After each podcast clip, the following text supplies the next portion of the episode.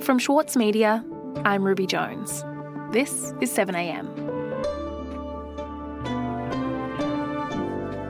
When it comes to Australia's relative success in managing the pandemic, the Prime Minister, Scott Morrison, has been ready to take credit. Less so when things haven't gone to plan. For the past week, the federal government has been locked in a tussle with Victoria over who's responsible for financially supporting those suffering the economic consequences of another lockdown. Scott Morrison and his ministers have tried to shift the responsibility onto their state counterparts, but grudgingly gave ground on Thursday, acknowledging they did have a role to play. Today, columnist for The Saturday Paper, Paul Bongiorno, on the fresh political challenges facing the federal government.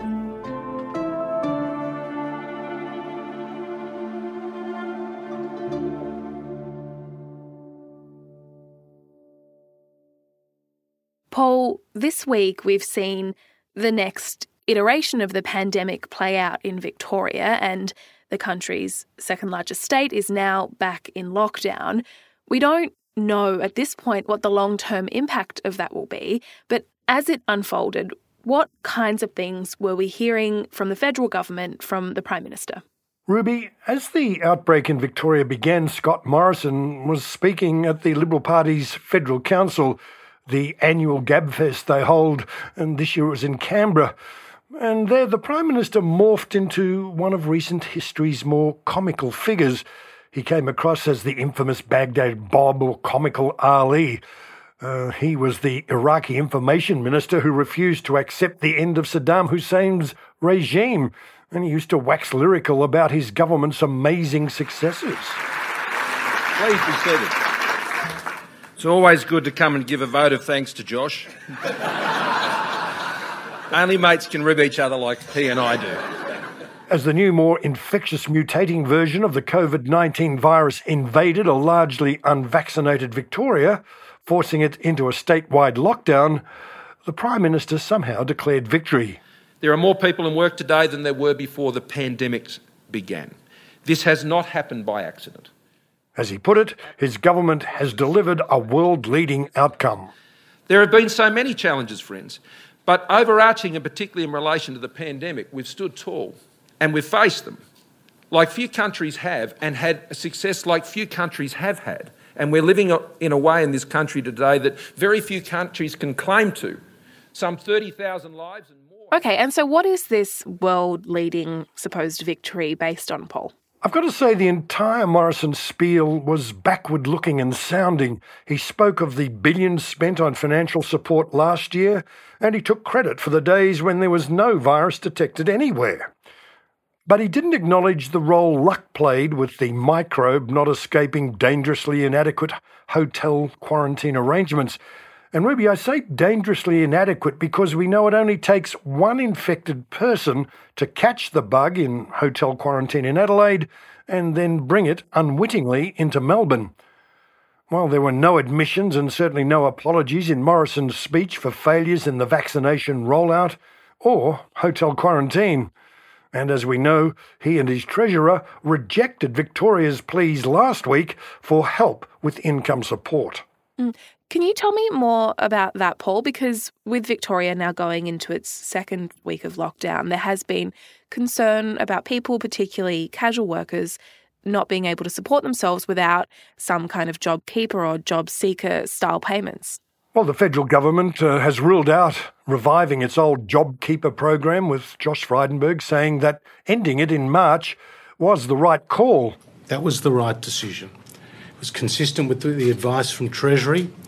It is consistent with the story that we're seeing today. But the federal government has been indicating that it may do something to help Victorians unable to work. Well, we're not bringing back JobKeeper. We have no plans to do so.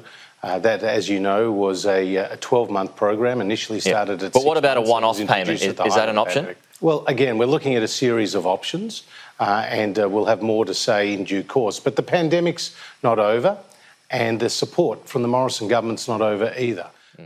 But their reluctance is palpable and disappointing. Ruby, I think it's fair to say that if you're a casual worker in Victoria, and by the way, there are 500,000 of them, you'd consider yourself abandoned by the federal government, well, at least until they come up with something. So why is the government taking this kind of approach, Paul? Surely they must acknowledge that some kind of financial support, like the sort that we've seen in the past, is necessary for these precariously employed workers who are not allowed to go and work. Well, the government is arguing that it doesn't want to encourage states to go into prolonged lockdown by creating a precedent of throwing them a lifeline every time they do. But the problem with this approach is that lockdowns are sometimes unavoidable, and certainly that's the case in Victoria at the moment, and the federal government is simply exacerbating the pain felt by those in Victoria who are really doing the heavy lifting to protect the rest of the nation. And so, of course, on casual wages, are you getting any money at all right now? No. None? None. People on lower incomes without much in savings who have already spent their super and now can't work casual shifts may not be able to pay rent or buy food. Many are turning up at food centres right now in Melbourne. Just yesterday, I dropped off some food to a guy who was on a 4-hour shift a week for the last 6 weeks because the employer's just trying to hold on to him, but now he's got nothing. But Federal Minister Dan Tehan says they should just call up Centrelink. Well, you can go to Centrelink, and if you're eligible, if you've lost a complete week's work or if you're going to lead 2 weeks' work, then you might be eligible for one of these emergency health payments. So, for those people... Well, this demonstrates just how little he understands about Australia's under-resourced welfare system and, in fact, the payments that haven't been put in place. I think, Ruby, what we're seeing is a government that either doesn't understand the pain being felt by many Australians right now or simply doesn't care. Their words of sympathy are ringing hollow. We'll be back in a moment.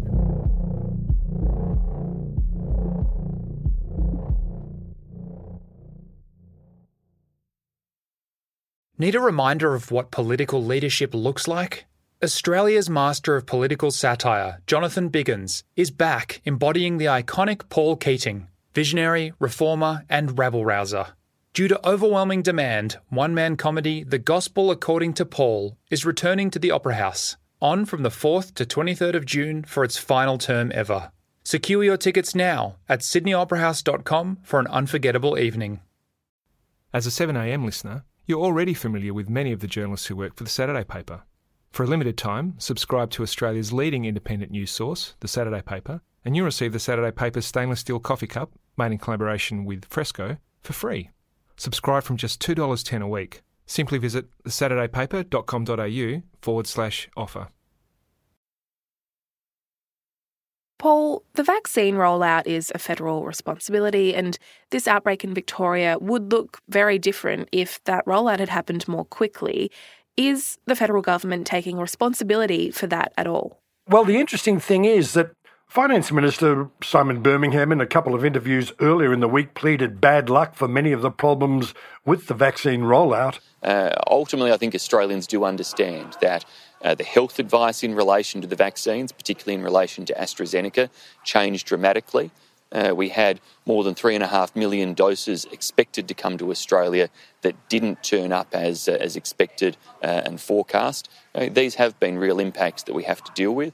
It's a global... His honesty was refreshing in even admitting problems, but stubbornness and incompetence can't be ruled out. The use of hotels as dedicated secure quarantine facilities has been important, has by and large been successful in more than 99% of cases.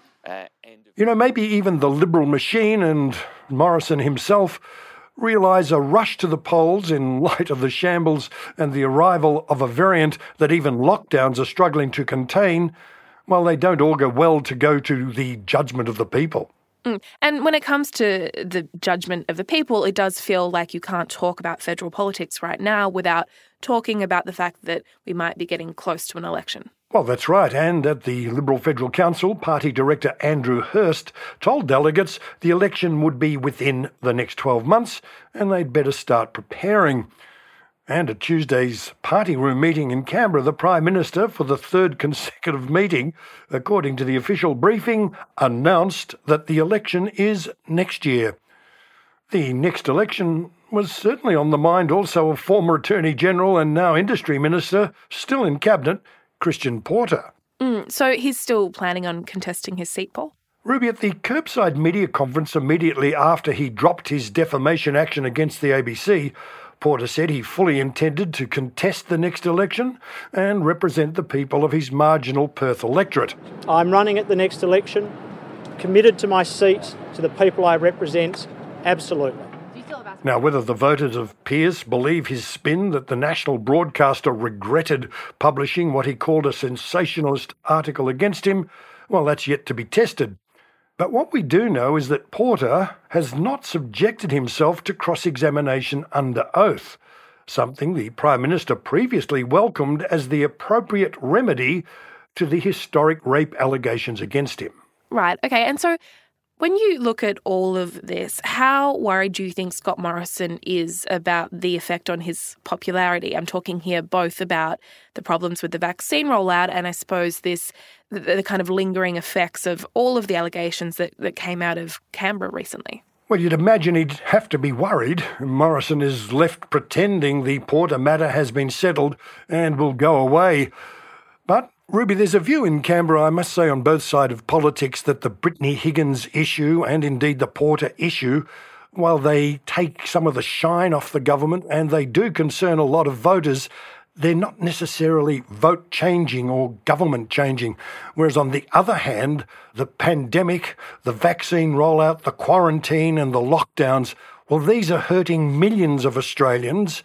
The Prime Minister needs to spend a morning listening to Talkback Radio in Melbourne. As I said, 15 months in and we're still not tackling the virus as one country. I mean, the Commonwealth talk about Victoria as if it's a separate country. Many callers to the ABC and commercial programs are well aware that vaccine and quarantine are the only solutions to avoid crippling lockdowns. Historically, the only way the world's moved on from communicable diseases like TB and measles and others is through the combination of vaccination and quarantine. And in both instances, the Commonwealth was left wanting. And now the third... And even before the latest outbreak in Victoria, well, Victorians, like Australians everywhere, were experiencing difficulties getting their jabs. I'm going to have to try and take a profoundly autistic son who needs to be vaccinated in his disability group home to wait in a queue for God knows how long. And already we're seeing a shift in who's to blame, and that's very dangerous for the government because Morrison should remind himself that in politics things can and do change very quickly. Paul, thank you so much for your time. Thanks, Ruby. Bye.